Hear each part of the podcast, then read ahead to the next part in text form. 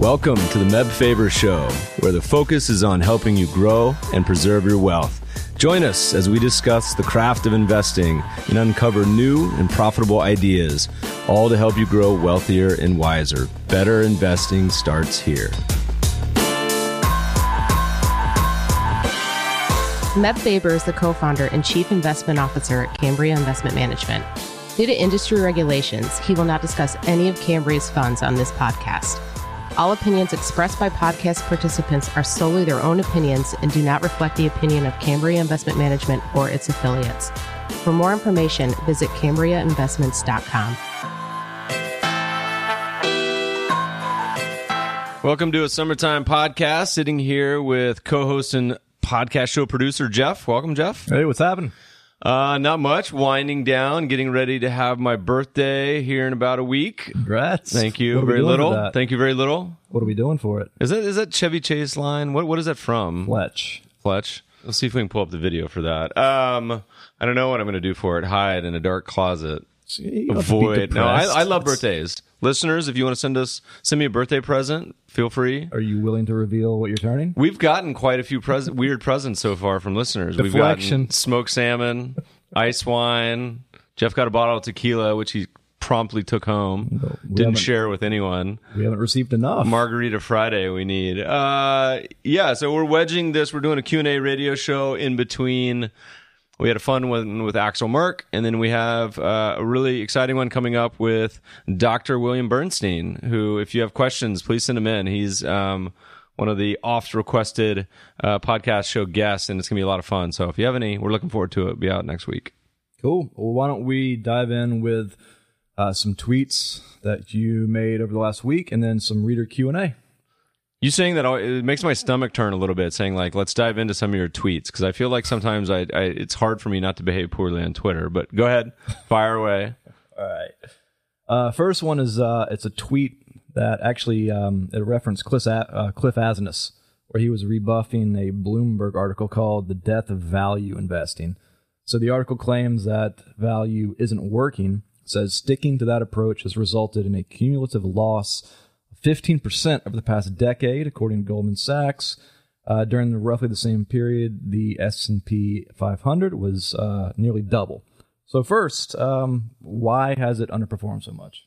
I imagine that stat is not straight up value has lost. It's probably long short or value versus growth, depending on where you pulled that that that quote. So it's probably it's definitely underperformed the market cap, but almost everything is underperformed market cap weighted in this cycle, which is normal and it's fine. I mean, it, it's so much of what goes on in investing is is the ebb and flow, the waxing and waning of styles and countries and sectors and strategies, and that's just kind of the way that it is. You know, things go in and out of fashion. You have times when market cap is crushing everything else and the US is crushing other countries. You have times when Greece is outperforming like this year. So it, it- it's a lot of these things are you know, you see it on managed futures every five years. Managed futures is dead. Trend following is dead. And then fast forward another five, you know, years after everyone's rushed in and it's been an unbelievable performer. You know, it's, it's same, same story. Well, one of the things the article is trying to claim, it's got a chart which we'll post, and it draws a smooth line over uh, the course of, I guess it's since 1930. And the line basically follows a, a consistent progression. And apparently, we've truly broken this since around, looks like around 2010 or so. So, I mean, do you see this as potential? based upon what you just said, is this where mean reversion is going to mean that we're way undervalued right now in terms of value as a factor and it's come roaring back?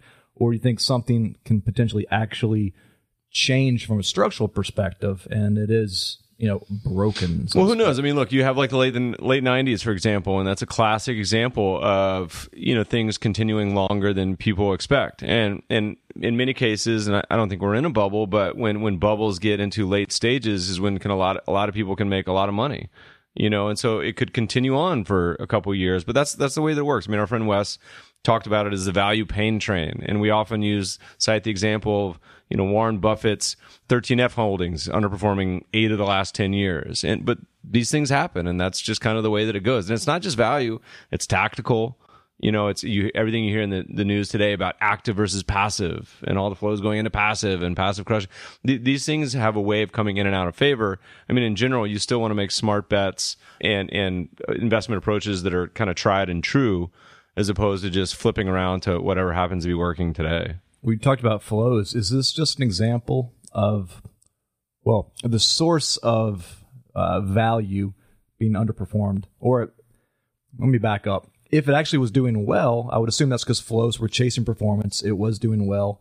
Uh, is this then what we're seeing? Basically, investors chasing the hottest factor, and then sort of behaviorally, you know, they they bail at the wrong time, they buy in at the wrong time, and basically, it's going to come back now because everybody's out of it you know, I mean, yeah, I mean that's you kind of described the whole mean reversion concept, right? Is that, but but you never know. You don't know if that's one month, if it's five, ten years, and so there's what you want to take a. Remember, you got to take a long term view and always ask yourself: Has something changed, and is there a reason to why?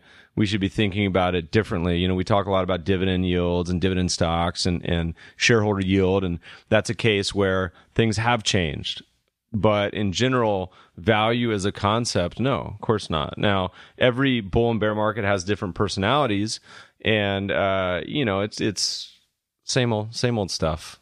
Okay. Well, keeping on the topic of factors, then, uh, you just tweeted about a New York Times article in which Burt Malkiel reversed his stance on passive versus active investing, uh, now generally believing that uh, active investing can exploit certain market inefficiencies. Now it's kind of ironic that this comes when he's backing Wealthfront's new uh, advanced indexing service, which is a form of smart beta. So it's not really my main question, but first I'm curious whether you see this purely as a marketing move or look. Or I mean, I, I think Burt Malkiel Malkiel is a national treasure. I mean, I think he's he's one of the legends of investing. His books, I think, are excellent. I, I think you always need to separate people from kind of what they're saying and what they do you know, Burton's been on the board and chairman and, and investment advisors of like, he's like, it's like 20 or some companies. I mean, I remember one's like an, an active emerging market fund that charges 2% a year. Right. So it's, it's, it's kind of, you know, what you say and what you promote necessarily like what, what you do. So I've always just kind of smiled when I hear Burt, Burton in the press talking about these things and, and, and Wealthfront being one where he's been kind of the CIO of it and they've kind of been famous critics of smart beta, but you know, look, I, I applaud them from saying, "Hey, we think there's potentially a better way than market cap weighted indexing." You know, and so I think it's a smart move what they're doing, and I, I don't have any problem with it. But you know, it's kind of funny when when you see people. Silicon Valley loves to pivot, and and it's a good thing in general. You're doing something wrong, you pivot, great. You know, you change. We, we, we, I think that's a wonderful thing. Say, look, you know when you're doing something wrong, you improve. That's the foundation for becoming a better person, becoming a better investor, right? As you change. But it's kind of funny that it, it depending on how you pro- project yourself prior. So if you're uh, philosophically, you know, very opposed to something and then change your mind, like Silicon Valley calls it a pivot, probably the rest of the country calls it just being full shit. You know, depending on how you go about it. So if you're like, you know, picking fights with people and saying how this is a terrible way to invest, and then you kind of pivot to it? Like, is it because you're trying to find a better market fit and something to distinguish yourself from the competition, or do you really believe it? And so, a lot of these cases, you know, look, I, I'm, I think it's a good improvement. I think it's a smart thing to do. I think the evidence says you could, you should probably move away from market cap weighting. Like, I have no problem with that, but it's, you know, it's kind of like a, you know, we're from the South, Southern preacher being like, you should never drink. You, you people are going to hell. You should, you know, and then, then says, oh, you know what, a, a, glass or two of wine every weekend's fine. And, you know, like it just, it, it just kind of has a weird feeling to it. So I, I just kind of laugh, you know, I, it's, it's a humorous article. And, but, but I think, I actually think it's a step in the right direction. I think they're making a smart move. I mean, they are still using high dividend yield as a factor, which we've talked about in the past, an article we did, which is, you should basically never own high dividend yielding stocks in a taxable account. Um, we can talk about that later, but but there's still still quibbles I have. But the, but the whole thing about these robos, the top four, by the way, they just announced that Vanguard is now up to 65 billion in assets. So that's bigger than the, the next three combined. And they're a bit of a cyborg. So they come with a financial advisor, but Schwab is second at like 20 some billion and then Betterment and Wealthfront. They're all good choices. I think they're totally reasonable choices. Now, I, my philosophical leanings, and, you know, obviously I'm biased because we run a, a digital advisor is that, you know, something like the way we do it or Wes at Alpha Architect the way they do it, which is a little more tactical with some trend following inputs, I think is a better solution. But I think all four of those are just fine. I think they're all good solutions. Makes me think of uh, your idea that somebody tracks the various robos. Yeah, there's a good website. Someone, somebody listening should do it. You should come up with ten default portfolios for each of the robos because none of them report performance for some unknown reason. Set up a robo tracker website, and every journalist on the planet will subscribe to your website. I I don't think it'll make any money, but So the the curious thing to me about that article with Malkiel was actually uh, a couple quotes from Rob Arnott. Um, one, he said that pretty much everyone is looking at the same factors, which is a danger. He added, it's a very crowded space. If 10,000 quants are all looking at the same data and trading on it, the chances are it's not going to work. So, I mean, it kind of makes me wonder investing now is different than call it you know 30 years ago because it seems like there is a lot more market scrutiny of all sorts of factors and whatnot and the one that sort of persists the, the time is really the behavioral element how do you not react what do you think is the best way to capture the behavioral side is it trend following I Well, mean, so it- so Rob um, has been he's been talking a lot. They've been doing a lot of research at, at research affiliates about uh, factor timing. You know, and so that's been a very big uh, topic dis- discussion over the past year or two with a lot of people following on different sides of it. Can you time factors and meaning say a factor like, for example, price to book or dividend yield? You know that historically, let's say it adds one to two percent performance over market cap weighting, but there's times when because of money rushing in, and dividend yield's a good example. So 1999 dividend yield, high dividend yielding stocks traded at 50% valuation discount the over market, overall market, and on average is 20% over time. Now it's a premium over the past few years for the first time ever. So a common sense person would say, well, okay, it makes a lot more sense to allocate to high dividend yielders in 99 when they're a huge valuation discount, and it makes no sense now. And so theoretically, I, I really want to believe that factor timing is possible from a common sense standpoint. And Research has, has shown research that shows if you sort factors based on, I think it's their last three or five or something, your performance, um, excuse me, in valuations, that there you can there's additive performance by tilting away from you know the, the the high valuation and the ones that have done the best. So they have a beautiful new website, by the way. If you go to Research Affiliates, asset allocation module that lets you look at a lot of these factors and compare the current basket to history and is that current basket expensive or cheap right so you have a factor like momentum you say oh wow it's it's falling in the top decile of most expensive or under you know really cheap right now and so maybe it makes more sense to be owning that and so is, is that valuation component is that relative to itself or is there Yeah, more of an absolute uh, um, it's it's that's a good question i'm trying to remember um, i think it's I can't. I'm, I'm blanking. I can't remember if it's relative if it's relative to its own history or relative to the current market. I don't know. Go check it out. Okay. Well, but but tying back to the, I mean, w- that was an I forgot the question. What was that the was an answer based on factors.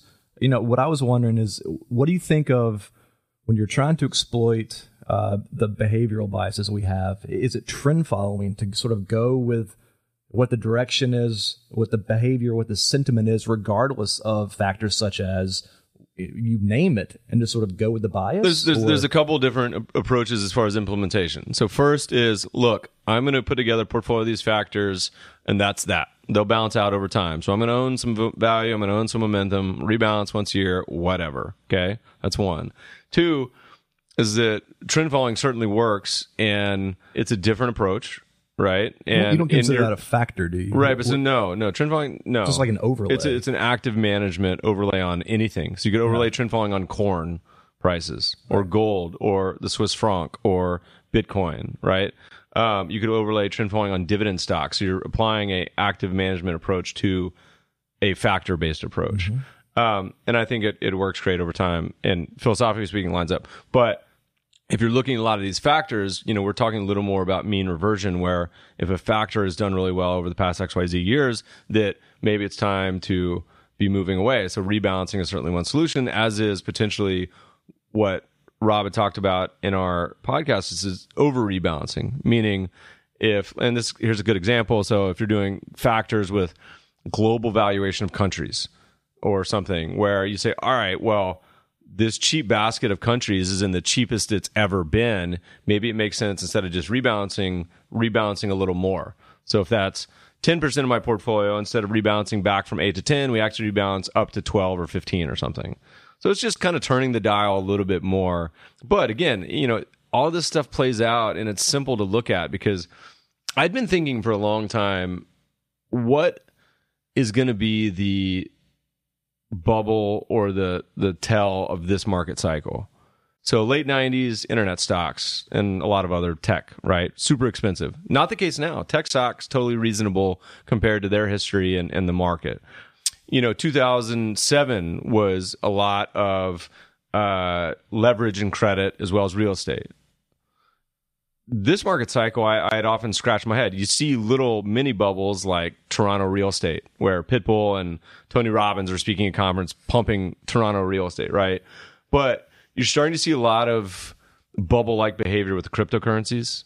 Mm-hmm. You know, a lot of people have no business ever getting involved. And, and the stories, I like think- the, the story of this man put in $1,000 and now he's a millionaire. I think I saw Ethereum is up 4,000% this year. And then there was some like flash crash where it went down to 13 yesterday. Like, so, like, like it's, it's drawing in people. Now, this does not mean, again, like, if you would compare it to something like NASDAQ late 90s, is this 96 with cryptocurrencies or is this 99? Well, but to what extent? I mean, this is a small pocket. You're talking about cryptocurrencies, and you were but asking a, a moment ago, what's going to sort of burst this market? Cryptocurrencies don't have that much control over the broader no, market. No, no, no, no, They're they're an afterthought. But I'm just saying, you start to see bubble-like behavior in areas, and usually it involves leverage or credit or just people being somewhat foolish. And a lot of the cryptocurrency stuff goes on outside the U.S. By the way, it's not necessarily on a day-to-day basis. I mean we go to lunch or dinner tonight, I can't pay with Bitcoin. San Fran, you probably could. That's about that's about it. Anyway, uh, so yeah, I mean, but, but the whole point is that if you look at the history of investing, is all of this stuff just ebbs and flows, and you see the same stuff over and over again. And, and the media is particularly wonderful about usually getting it wrong on time frames where you know when when they're t- when they're calling for the death of it, a particular style it's usually an interesting time to be interested. Attention. Yeah and vice versa. Okay. Well, another quote from Arnott in that same article. Uh, he says, "Smart beta can be smart, and then it can uh, be not so smart. There are tons of strategies being offered now based on nothing but back tests. Anyone can create a brilliant strategy with the benefit of hindsight. Does that mean anything for future returns?" Um, I'm curious. Bring this up because you know a lot of what we do in houses, we look at things from a backtest perspective. So I'm curious as to your thoughts on how to distinguish between accurate, effective backtests with integrity versus those that are manicured or contrived or whatnot. You know, I, I think the biggest benefit of backtesting is simply it's like reading about history. So understanding what markets have done in the past. And if you just relied on backtest and, and didn't use any sort of um, common sense, one thing would be all right well you should never invest in china or russia or argentina or egypt or japan because at one point they've essentially lost the entire equity market. So you should never invest in that. Like th- that would be a, a, weird sort of takeaway right? Mm. but in general it's, it's just like have a respect for history and understand what's possible and, and what you know can happen you know, most young investors, if you were to tell them, you know, the United States government actually confiscated people's gold, made people turn it in hundred years ago almost. Can you imagine the U.S. government doing that? I say, well, you're kidding me, right? You know, that's that's crazy. Uh, or if you said, you know, the U.S. market has dropped by over eighty percent before, and commodities and REITs in the last bear market dropped by over seventy percent. All these sort of takeaways, it's like it actually probably makes you a lot more backtest in general, on in, in, in a, a healthy respect for history, gives you probably a lot more conservatism and a lot more respect for what can and does happen. So But if you flip that and say the people that are backtesting equity strategies to 2000 that are saying, hey, look, this trade on Thursday, buy on Monday strategy, you know, has worked and beaten the S&P by 10 percentage points a year since 2000 like that that doesn't really check the box to me. So to me it's just learn as much history as possible understand as much as possible what has happened and why and then just put, put on a little common sense. Okay. Yeah i hear you on that but i think I and was... here's a good example. Here's a good example. So let's say you're a trend follower and you say you know what? I love the 200 day moving average. It's a great strategy. And you look at it just back to 1999 well trend following has worked incredible since 99 because it missed two huge bear markets for the most part, right? But then you take it back to the 80s and you understand, oh, okay, well, actually, it, depending on the trend following metric you used, it would have either sat in or out the 1987 crash. And that's a pretty big binary event. You either woke up that day or that month and were up or down 20%, you know, depending. But had you not back tested you wouldn't really have that sort of understanding. And then, and so there's so much that, you know, going back to the original comment about, you know, Cliff Asness at AQR says, you know, you take a lot of these back tests and going forward, he's like, I like to take the drawdown and double it. Mm. And, and we have the, the concept that, your largest and, and, it's factual the largest drawdown is always in the future and this this this is why a lot of people are surprised about 2008 you know a lot of the endowment style models a lot of people had a buy and hold model that was globally diversified and the, the largest drawdown going into that was probably 20% ish and it doubled. You know an endowment style portfolio probably had a drawdown of 50% you know harvard endowment if it was mark to market on a monthly basis would have lost half. You know you having a healthy respect for history but also understand that you know things can go wrong and do and there's worst cases and understanding why your back test may be overstated or or may not work as well in the future. I mean look at price to book as an example as a factor. The most famous probably value factor that's been around for decades and then has had countless funds and strategies that have been based on price to book you know DFA original pioneer and they're 400 billion but because so much money has moved into it it's been one of the worst factors since then.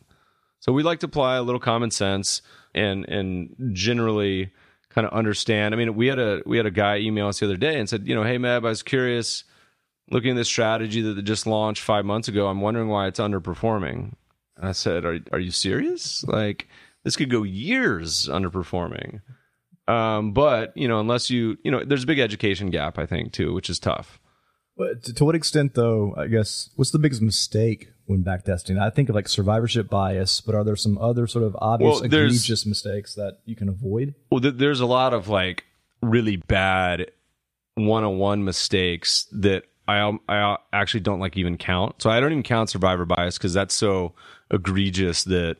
And survivor bias listeners, that's like, for example, if you were looking at historical stock performance, but excluding stocks that no longer exist, that would be give you a very inaccurate historical backtest. And it's actually surprising how many of these research websites that I've used in the past do things like don't include dividends or don't include delisted companies. And so people used to send me back backtests or talk about that. Say, look, this no offense, but this is worthless. You're yeah. excluding. It's, it's not even remotely close to reality. And or saying, look at mutual funds that only exist today. So if we have listeners who are looking for um, more of a pure data set, where would they find it? It depends on what they want to do. If they're just looking at asset classes, that's pretty easy. We have some tabs on our website if you search historically like free data sources. So French Fama has stock data on a monthly level for asset classes and countries and styles going back to like the 20s. But if you're looking at individual stock basis and wanting to do back tests, I mean, there's a number of w- websites that'll let you sort and, and back test. I mean, if you had access to a business school FactSet, which will otherwise cost you like 50 or 100 grand or something. Uh, but there's a lot of websites, and we mentioned them on our, our blog many times in the past. If you search like tactical backtesters or something, there's a lot, there's a lot of ones that'll do it. And there's much, there's never been a greater time in history that has more access to the data than, than now. So that's like a one on one. Like I don't even count that as a mistake because that's just like a do not even get to go starting point sort of mistake. Um, but but a typical mistake would be something like, you know, you're looking at a hundred factors and then optimizing the best 10 over the last 10 years and expecting that to continue. You know that that's that's a short time frame considering that there's styles that go in and out of favor for an entire decade or more you know and, and again like going back to that old comment about everyone having the same data set i agree with that. Everyone you know i mean i, I had i was making this comment in the mid 2000s interviewing in a quant hedge fund. You go type up on yahoo finance which rest in peace by the way i, I don't even know that they're supporting it anymore. Type in a ticker symbol and see who owns it and it's five of the most famous quant funds. You know it'd be like d. Shaw lsv aqr you know so they they kind of all arrived at the same conclusion. Uh, but so but there's certainly if you're if you're a quant, um, and there's a great podcast that Patrick O'Shaughnessy did with um, the CEO and founder of Estimize a few uh, weeks ago that talks about this, and it says you know a lot of these quant shops, you know, the new value adds become finding new factors, new data sets, mm-hmm. and finding ways that that people either you have data that no one else has, or you look at the data differently. But the flip side of that, if you're an individual investor, like my God, how am I going to compete with that? There's another quote from Josh Brown. He's like the the alpha is to do the opposite and to be as dumb as possible and to take a step back and operate at a totally different time frame where you know you're not necessarily doing high frequency trading or you know trading uh, the ultimate quant quant stock factor model in the U.S. Maybe you're applying it to Malaysian securities or frontier markets or private equity companies. You know, there's a lot of different ways to skin the cat. I remember reading some quote that basically arrived at the conclusion that the greatest alpha that retail has is just time frame, uh, just long term. You know, we are not competing like uh, asset managers short term needing performance to keep your job. Uh, so if you're willing just to be patient and stick with your strategy and have a longer term perspective, I love your- the I love the coffee can strategy portfolios, which is people that have bought stocks and then just put them away. And I actually think that's a great way to buy a portfolio. We, we, talked about this in a prior episode where I said you could buy an investment and never sell it. Yeah. So it has to stay there no matter what. So these people that end up owning, you know, GE for 40 years or, or Reynolds Tobacco or, or whatever it may have been that have these just, you know, you know, you read the story about the janitor that just uh. left $4,000 or $4 million to local Audubon society because he owned stocks that he just never sold. Yeah, there's um, a million stories like that. Yeah, and it's great. Um, and I think that's a totally reasonable way to invest. All right, why don't we hop into some uh, reader Q and A questions then?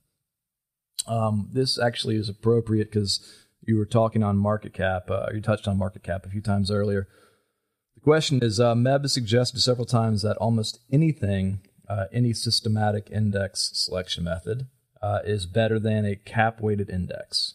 If so, why is so much of the index fund industry stayed with market uh, cap weighting? What is MEB seeing that others are not? So, so market cap weighting is the market. And so if you put together all the other strategies, you end up with market cap weighting. And let me restate that. Uh, market cap weighting is not anything other than market cap weighting is not better. There's plenty of strategies that are way worse than market cap weighting. So investing expensive stocks is way worse than market cap weighting investing in you know kind of a lot of the opposite factors are, are way worse ways to invest than market cap weighting. Market cap weighting is totally fine. It's fine. Really? It's like it's like your parents, you know, you coming home, going on a date or something, or or, or saying your boyfriend or your friend, yeah, it's fine. You know, so it's like it's average, it's okay. But if you sort by almost anything else, if you sort by value, if you sort by multi-factor, if you sort equal weight, you know, if you just buy the top 500 stocks equal weighted instead of market cap weighted, it's going to be it should be better. And the reason being, we've talked about this a lot. Market cap weighting, no tether to value, so you end up with a lot of the biggest companies being uh, more expensive, just because it's price based. Mm-hmm. It's, a, it's a momentum strategy, and so it's fine, but it's not the best you could do. So I think almost any strategy that within reason that makes sense is going to be better and we'll add, you know, 100, 200 basis points, maybe depending on what it is, 50 to 200 basis points, depending on what it is, um, and depending on how concentrated you get. The problem is a lot of these funds say they're doing something different and then are basically closet indexers. We talked about this a lot, where they basically look exactly like the S&P 500. So you got to give yourself a chance, particularly if you're going to pay more than five basis points for that, because otherwise, if you're going to if you're to market cap weight, you can pay five basis points. And the reason you said why do people do it is infinite scale. So you can manage fifty billion dollars no sweat with market cap or more. But if you're going to be different, you have to be really different. And so there's a lot of tools out there that we've mentioned in past episodes on active share. Wes has probably my favorite at Alpha Architect, where you could type in a fund or a ticker and it'll show you just how concentrated and exposed to a factor it is. Mm-hmm. Um, and and there was a podcast with Bill Miller of Legg Mason and Barry Ritholtz that's really really good podcast where you know the, the common phrase is that passive is like a third of the industry. But bill miller said look if you include the closet indexers it's more like 70% so the, the companies the funds it ended up looking exactly like the s&p no matter what. So you want something really concentrated and really different. If you're going to pay more than the 10 basis points these low cost beta funds charge okay all right so take that answer and then let's tie in one of your tweets of the week in which you referenced a chart showing the weight of the top 10 largest stocks in the S&P and those weightings are currently near all-time lows compared to historical weighting averages. So does this lend itself to the idea that uh, flaws in market cap weighting can ebb and flow in their intensity based on how much of the top stocks in an index, you know, how much they command of that index from like a weighting perspective? Yeah, I mean, if you look at times when market cap weighted index is particularly bubblicious, like 99, you know, you'll times, what, that's a word, isn't it? Love that word.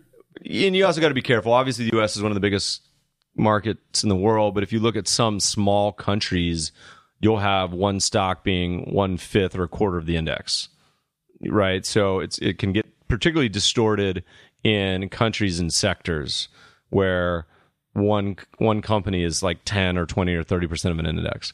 But in the US it's it's usually quite a bit more diversified and you rarely see a company it's something like the 4% rule. If you see a company pop its head above 4% in the US, it's like it's like the Madden jinx, you know, like where the the Madden video game if you're on the cover, it's like you're going to get hurt the next year.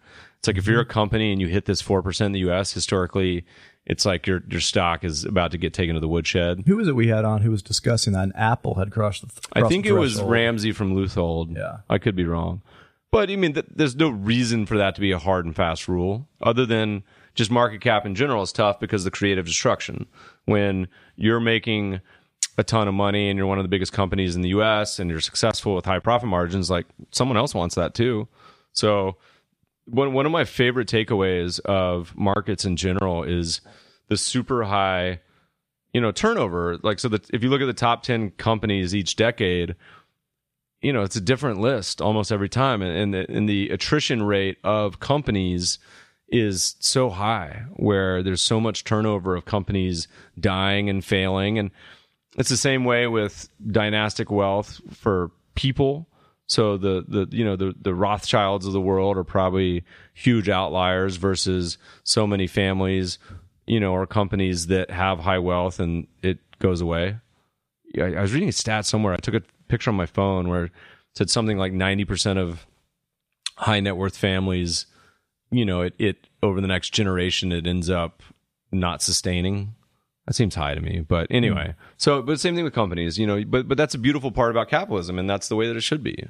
Well, do you think that's based upon? Is, is that on an individual company level, and they can be fantastic or terrible all on themselves, or do you think this is based upon industries that go in and out of favor? Well, I mean, think like classic examples, buggy whips. You know, so it it changes, and 50 years from now, we'll probably be talking about the industry of you know augmented reality stocks. Well, or I mean, that, two years from now, we got marijuana index that's, stocks. That's kind of where I was going. Was um, thinking about the potential exponential growth in tech that's ahead of us in the next decade, two decades.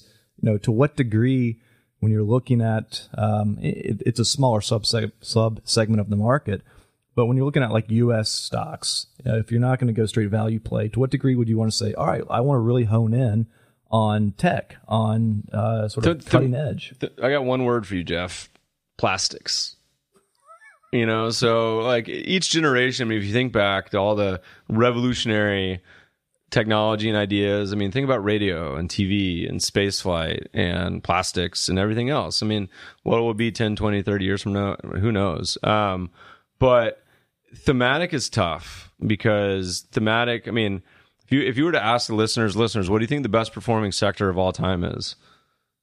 You're listening, or actually, it's industry. It's not a sector. There's only about ten sectors, but hundred and some industries. It's tobacco, right? The most boring non-tech industry of all time, but uh, it's it's trounced everything else.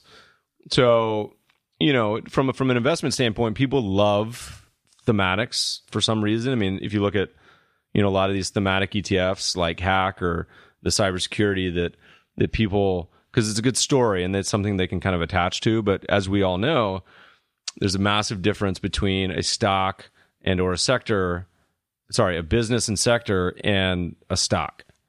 So you know, stock you want something that generates a ton of cash flows and is probably cheap uh, a company and a sector, you want something totally different. But people get attached to certain ideas and concepts over time. And again, those also wax and wane. At various periods in history, people want different things. In late 90s, it was tech. In mid 2000s, it was commodity and, and real estate and dividend stocks. And this cycle, it you know, it's something different, yada, yada, on and on. Why haven't you launched a vice fund? You know, tobacco, alcohol because in, in general, I don't think that thematic investments are a good idea. You know, well, so tobacco is the best performing industry of all time, right? And in hindsight, I mean, so one is that if you and again, those are industries, so they're small by definition, um, and it's fun and it's interesting to give people that choice, but it's not the best investment approach right? Why would you limit yourself just to one sector or industry? But as a part of a whole portfolio, and then say, well, would you market cap weight the tech, the tobacco sector, or would you use a multi-factor value composite?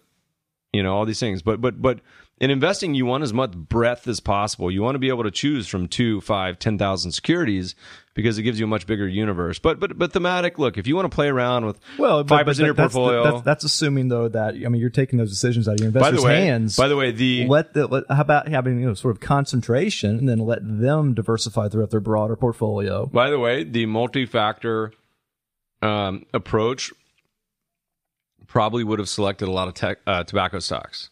So by default, you end up owning a bunch. But look, if people want to play around with thematic trading, buy cryptocurrencies and do it with a small percentage of portfolio, fine with me. Or in your case, option trade. Love my options. By the way, I don't know if you saw it. Um, speaking of tobacco and alcohol, George Clooney, uh, they sold Casamigos today for seven hundred million. By the way, potentially one billion. With uh, this, this is an article I would like to write with you, and we talk about. I thought about this when I saw that is we talk a lot about the huge difference between building wealth, so getting rich and staying rich. Mm-hmm. And so we often say asset allocation. A lot of stuff we talk about in this podcast is in the later bucket. It is about staying rich. And building wealth and getting rich usually requires some form of uh, concentration. So it's starting a business or having a highly concentrated investment or something like that. Buying Bitcoin and Ethereum. You could, I mean, theoretically, you could, you know, live the janitor where you live a lifetime, save, and invest, and eventually you'll get wealthy. But but if you're looking for, say, you know, a, a, a kind of an exponential or more shortened time frame, um, how to build wealth, it's owning a company or owning the cash flows, right, mm-hmm. or building it or concentration. So I think a really fun article is say let's look at the top you know, 20 producing celebrities or entertainers, right? And say of their net worth, how much of it was from their art and how much of it was from the business. So, I mean, I can just name 10 offhand. So, P. Diddy, uh, Sean Combs just sold part of his clothing line for, I think, hundreds of billions. Dre made a ton of his money off not his records, but but the Beats mm-hmm. partnership. 50 Cent with Vitamin Water what's his name? Paul Mitchell, the hair guy, made more money off uh, his tequila brand. What was his? His was um, it's a really famous one. It might even be Don Julio. I can't remember, but so really famous entrepreneur and probably made good money off shampoo. But he was like, I made way more money off tequila than hair products. Mm-hmm. So so many of the examples, and a classic example, of course, is is athletes with endorsements you know so the, their brand can they and a lot of people are learning this their brand they parlay into business so they become i mean kim kardashian sex tape but she made probably most of her money off of her uh, app game. Does some some ridiculous amount of revenue. I mean, Staubach, real estate. Really? Um, for for the listeners under forty, uh, Jeff is talking about an old football player, but but but it's probably a it would be a really fun article, and, and it's a really interesting takeaway, and, and I think it says a lot about brand, but also says a lot about uh, business, and you really want to be owning businesses and being a part of. I mean, Dan Aykroyd, he's got a, he had a pretty So, I mean- famous vodka. All right, so this brings up an interesting point is, you know, we talk about sort of traditional asset allocation. To what extent should a younger investor be specifically designating a larger than usual percentage of their portfolio to go into private placements or something that can really uh, significantly uh, increase your portfolio versus just a, you know, an, the oracles of the world? I, I think you can do that, but and so you're saying kind of don't limit your universe to just public companies. And so here's the challenge on a couple a couple things. I have a number of comments. One is that you know think about owning Amazon, which is one of the best performing stocks, but public, and you've had multiple fifty percent drawdowns. I mean, we just wrote an article talking about it had a I think a ninety percent drawdown in the tech bubble. So you, despite owning one of the best performing stocks of all time, you had to sit through 50 to 90% losses. And how many people can do that? Very little. So private, the benefit of private, either being involved as a founding employee or investor is usually you're kind of locked up. So you can't trade it if, even if you wanted to, and it's not mark to market. So you may get an update once a year or every three, five years. And I think it's a really interesting area. And so, um, going back to an area I'd actually never heard of that was really interesting to me was uh, this concept of search funds. And so Patrick, uh, we mentioned him again on Invest with the Best. He did a couple interviews with some Harvard professors, and there's a handful, there's about half dozen schools where they'll teach, at, even it's undergrad or MBA, younger investors, but plenty are in their 30s and 40s now. Basically, how to search for a local or national business. So something like a cleaner company or a company that supplies, you know, um, makes bread in Vermont that trades for four times earnings that you could come into and you know potentially grow or modernize and make a very healthy return on investment. So there's a number of ways to do that on top of i mean I, i'm a classic example. You know my net worth is 90% dominated by cambria but it's you know a company that have built concentrated wealth in the sense that it's you know been doing it for a decade and, and everything else. And it's going to be weird when I take over your position and boot you. and and uh the the uber what's that guy's name? Just got booted. They, Oh, like yeah. they have like top six of the executive uh, is unfilled at that point. I'm a, i'm a lyft shareholder so i'm i'm happy to hear this.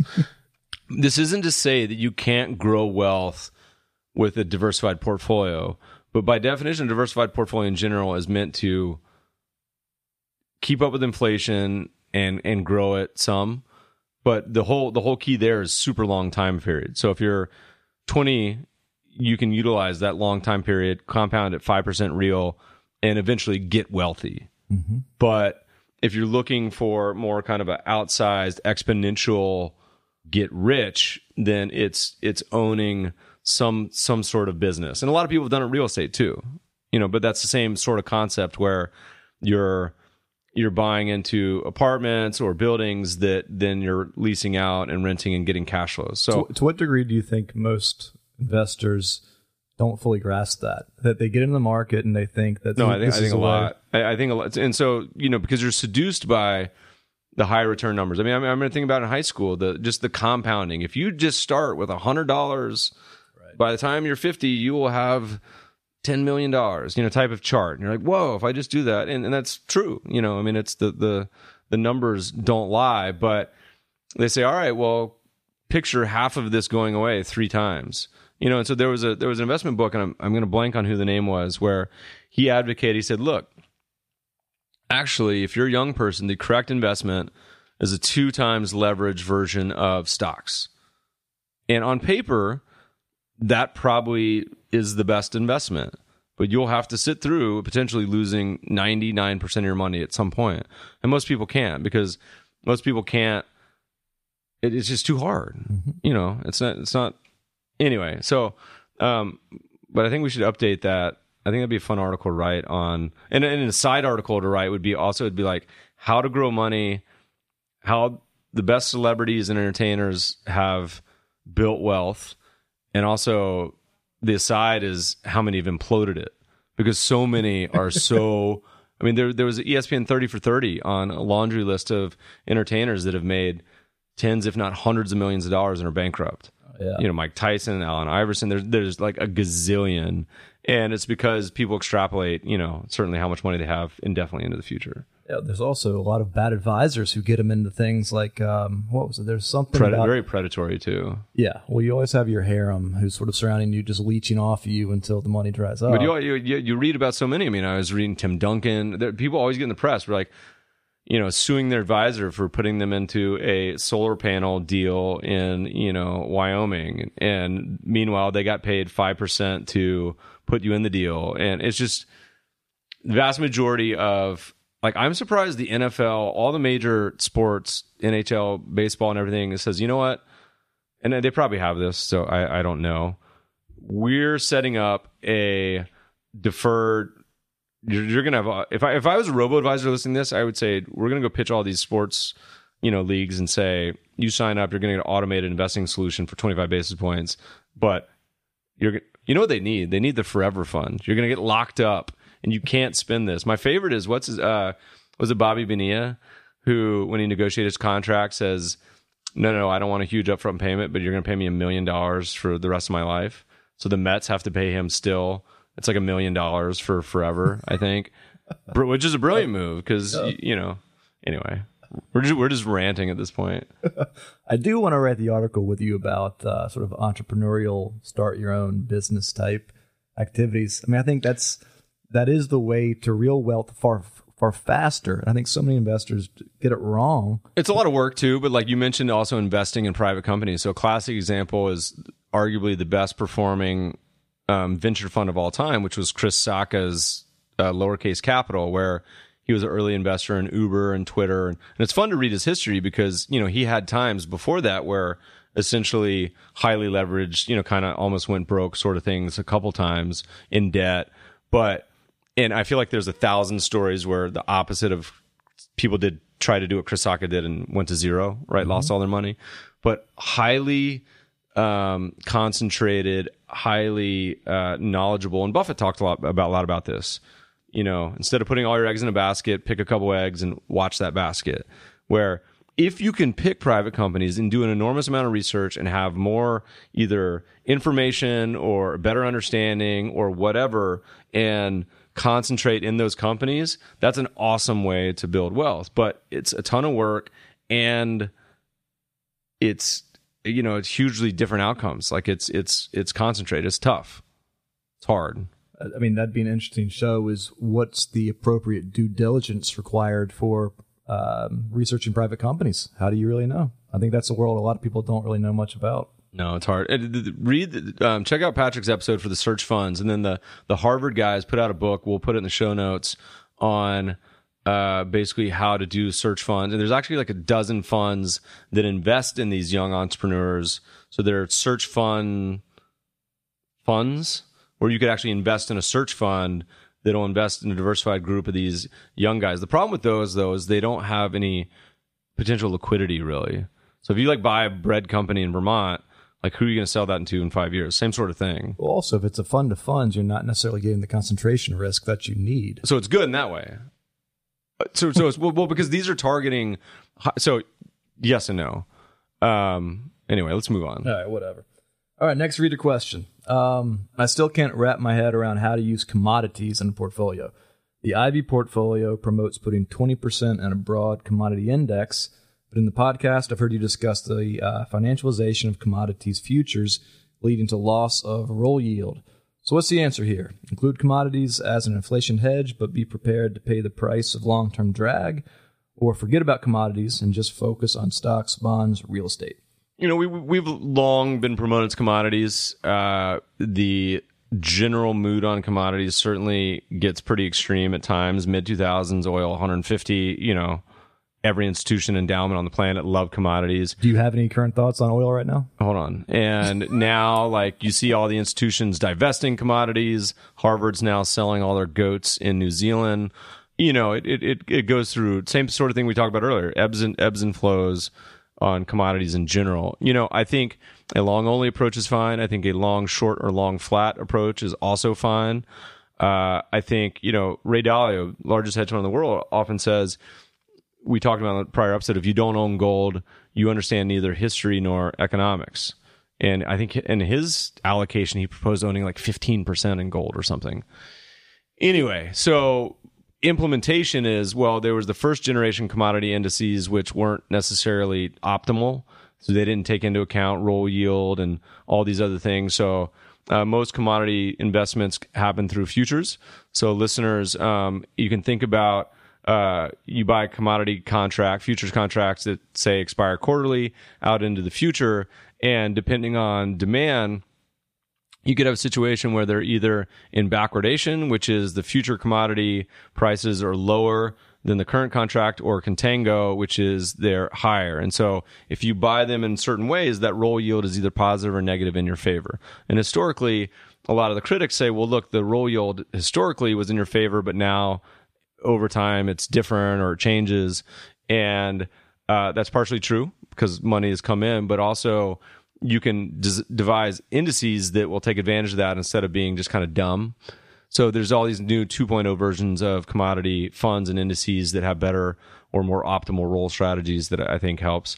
Uh, but but in general, I mean, commodities is something that you you really kind of need to see unexpected or just inflation in general. That that's where they shine. Uh, particularly gold, you know, those type of environments. So I, I see as a diversified part of the portfolio how much you know that's kind of up to you. Our canadian listeners probably have a lot more. Our aussie listeners have a lot more. But uh, i definitely think it's a, it's a reasonable portion. Do you do any research personally into i mean back to the idea of oil and it's plunging right now. Do you follow oil or gold or anything else with more um, specific interest? I, you know it's it's often very commodity specific so, you know, we know we did, man, some old posts where we looked at a lot of economic factors on asset classes. And, you know, gold, for example, it's widely known that it uh, loves negative real interest rates. You know, that that's when gold particularly does great, um, where inflation is higher than current interest rates. Trend following works great, of course. You know, we, we showed that many times in the past on gold and other commodities. But you know, it, you know, the, the market for wheat is going to look totally different than the market from cotton, which looks different. You know, there's there's so much, and there's also no insider trading. Remember, like commodity, if you're Cargill or you're one of these huge um, producers, you definitely have more information than everyone else does. And so, trying to predict fundamentals base, I think, would be really tough in commodities. And oil, there's a great, there's a great. God, I, I'm going to blank on this quote Man, it's so good too. We will we'll try to post the show notes while while, while you um, talk about the next question. I'll see if I can find it. But it's basically Exxon CEO or ex CEO talking about oil prices and basically how it's like impossible to to forecast. Hmm. Uh, oil prices, Exxon CEO. We'll see if I find anything, but um, but it's tough. I mean, you know, and the beauty of commodities too is um, you have so much of this it's supplying it's like econ 101 you know the, the cure for high oil prices high oil prices where all of a sudden you have these new technologies come on and all of a sudden you know people extrapolated in the future where oil prices were going up to a thousand and yada yada we're running out of oil. Well guess what? People say damn i can make a lot of money with oil at 100 bucks and they invent fracking and all of a sudden that gas gets hugely competitive and uh, wind and solar you know so all of these things happen science kind of takes over, which is great, and that's that's yeah, the way that free market economics. Free market. All right. Uh, next question. Please explain the difference uh, between the unadvised practice of performance chasing and the highly encouraged practice of momentum investing. I, I think there's a pretty key difference, and that is performance chasing has no rules based approach. So usually people's performance chasing, they find a hot sector, they buy it, so they have one, usually no buy methodology other than their neighbor or what they read in the newspaper. But more importantly, way more importantly, is they have no sell methodology. So usually they sell it when it goes down by 50% or something, right? So momentum, at least you have buy and sell rules. It doesn't mean it always works, but you have rules to take advantage of uh, when I when do I get in, when do I get out. Same with trend following. Entry entry is one of the least usually least helpful, but novice traders most interested in entry. I want to pick the top. I want to buy the bottom, but then they have no exit. They like they don't have a process for selling, and that's way more important. I mean, I, have seen research that shows you can build trof- profitable trading systems with random entries hmm. because you you have uh, certain sort of sell rules that are trend following or whatever they may be. So, um, I think performance chasing is is you don't have a system, but that could also be extrapolated to a lot of types of investing. One of my biggest fears with uh, trend momentum is just. I, I, just want you to stop there. What are your biggest fears, Jeff? we don't have time for that on this show. The uh, just getting whipsawed around. Um, so I'm curious to what extent. I mean, the the 10 month SMA is is pretty well known, pretty well followed if you're doing trend and momentum. To what extent, though, has have you or people in the business um, back tested tons of different time frames and decided upon the best? Why is ten months sort of the go to? Is there a better optimum uh, time frame to not get whipsawed out? There, there is a better optimal one, but the problem is it won't be the most optimal in the future, or unlikely to be the most optimal. So you want to try to find what you would call parameter stability. And so back in our old 06 white paper, we said 10 month moving average wasn't the best um, return to risk across any of the parameters, but, but it was in the middle. So you could certainly use 3, 4, 8, 10, 12, 14 months and probably be just as fine. 50 day, 200 day, whatever it may be, because you're still capturing the same thing. And I think it's totally reasonable to use multiple measures. So you could theoretically use, you know, the 50 day, the 200 day, and the 300 day, and, and scale in and out 30% each of your position. And that's gives you the blended average of all of them. So it, you, you see this a lot with uh, CTAs where they use maybe like a dozen trend following systems where one may be a range breakout, one may be a trend following, one may be so that you end up capturing the same stuff, but it's not a binary outcome. You know, if you do a trend following with just 200 day on US stocks, like we said earlier, you were either all in or all out on the 1987 crash. But maybe if you use two, three, four, five of them, the problem for most people is it gets complex. I was about to much. say, do you buy into that? Because what that makes me think of is Jason Su's article in which he talks about the fishing lures. Yeah, where you have the the wooden one that did just as well as. Well, all... I think I think the worst thing to do would be to have one and then when it stops working, switch to whichever one is working today. So you run, but I, I, think having a blended average, trading as many markets as possible, trend following is, is the whole point. So, you know, we've had a lot of CTAs on the podcast in the past, and, you know, a lot of these guys will trade 50, 100 plus markets. So that's that's the really key um, way to diversify is you could diversify across indicators, but you could also diversify across markets. Okay. All right. Next question. Um, potentially the last one. Hopefully, we have some lunch here. We're at, we have going food. Have you ever had going food? explain what that is. It's Indian. It's it's it's kind of seafood centric, but seafood doesn't really travel well with delivery. So I think we got a lot more veggie and and chicken. How are you as a chef, by the way? Hmm? I feel like uh, you've cooked once or twice, and it's been pretty questionable. I know I cook a lot, and it's it's. Uh, I like to experiment. My way of cooking is I have I rip out recipes or find recipes. I'll put them in a, in a book, and we'll cook them once and then I throw them away. And so that's my method to kind of teach myself. So it's everything from roasting, baking, sous vide, frying, uh, grilling, you name it, right? And so there's a lot of experimentation. Right, I'm regretting asking. And no, hold question. on, I'm almost done. And so if I cook something that ends up with a recipe that's like all world, I'll save it. But I only have about five of those. And I was reviewing it the other day. One was like a bagel breakfast casserole Ooh. where you yeah you like chop up bagels, put it in a casserole dish. Listeners, Jeff likes anything casserole or crock pot related. So if you have a crock pot recipe, yeah, send, send it, in. Jeff makes the recipes. same one every single week. I've got a couple. Um, and then the one I just made was some sort of like roasted potato with tomatoes and feta, just like basic stuff. But you know, like going back to the sous vide, I have a new sous vide now, the Anova, which is great because you don't have to have your your own um, dedicated sous vide machine. But I would I would say half of it comes out good, a quarter comes out amazing, and a quarter is basically like inedible. Like it's really bad. I must have been there on. And maybe it's even more than a quarter. Like a third is just kind of like. And, and my problem is, as a chef, I'm more like my mom, where It's like tablespoon, and I'll just grab a handful of salt. So I'm particularly bad at baking because it, it's it's a lot more exacting. And I made some biscuits the other day, which were just like the most. They were like bricks. All right. But the good news is we have a- rambled on long enough. We have a dog this. that likes eating leftovers, so he gets a lot of snacks. Let's tie this back to one last uh, markets question here. All right, I want to know your thoughts on implementing lifestyle uh, glide paths for an individual or client's portfolio. Your quant style approach uh, looks at risk a lot different than most, but I do see value in reducing portfolio risk as you come closer to withdrawing money. Question is which risk or which approach do you use to reduce the risk? Regarding your Trinity style approach, does that mean reducing from, say, a Trinity 5 to a Trinity 3 a couple years prior to retirement? Any thoughts? Yeah, I mean, I, this is this under category of not a strong opinion. I think it's fine. I think just adding more in bonds and fix, fixed income as you get older, totally fine. If you if you want less volatility, I mean, the the, the big problem there is, um, you know, a lot of people.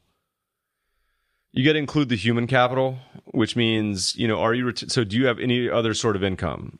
Do you have uh, Social Security and pension? You know, because those are very bond-like investments.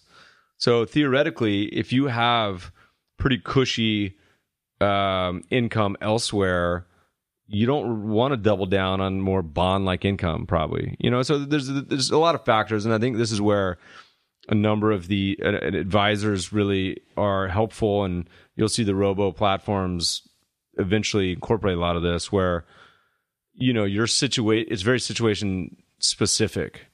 Um, so for a lot of people, in general, I think it's fine, but for some people, I, I think it's it needs to be totally um, dialed in differently. Who was it we had on who was discussing how we're going to live till 120? Edelman, Edelman. To what extent? I mean, did that? Uh, do you buy into a lot on that, and does that change the way that you potentially see asset allocation as you're getting older? Because we're sort of operating on this false premise that we're going to be out of here at 80 to 90, when in fact our money needs to last another two, three decades. I feel like my lifestyle and adventuring puts me in a much higher risk of the not living forever category.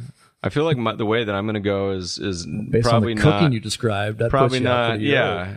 And meanwhile, we cooked last night and got food poisoning. So FYI, uh, was I didn't get it. I I got I've I, I don't I don't know I you know it's I I think just the common sense is expect to live longer. Yeah. You know whether that's 80, 100, 120. I don't know. Well, started a business. Get back to our entrepreneur. This, this podcast is falling apart. it's been too long since we've had calories. Uh, anything else you want to call it? You want to discuss Riskalyze? Oh, um, yeah, we can we launched uh, our company launched a new offering. If you've still made it this point, I doubt there's four people on here. Um, if you're an advisor and want to partner with us uh, to do an automated investing solution, we just launched one partner with Riskalyze. We are a, a uh, founding founding's the wrong word. We are a initial launch partner with them where you can allocate to Cambria Trinity Strategies. And uh, for more information, just go to Riskalyze and uh, look up their autopilot feature or email or call them or us for more info. It Works. Cool. Take us out. All right, um, I'm going to be doing some traveling. If you find yourself in San Francisco, New York, Amsterdam, Orlando, and maybe one other, I can't remember, uh, come say hello. Uh, thanks for listening today. Feedback, send Jeff questions at feedback at the mebfabershow.com. You can always find the show notes and other episodes at mebfaber.com forward slash podcast. Subscribe to the show on iTunes. If you're enjoying the podcast, leave us a review. Thanks for listening, friends, and good investing.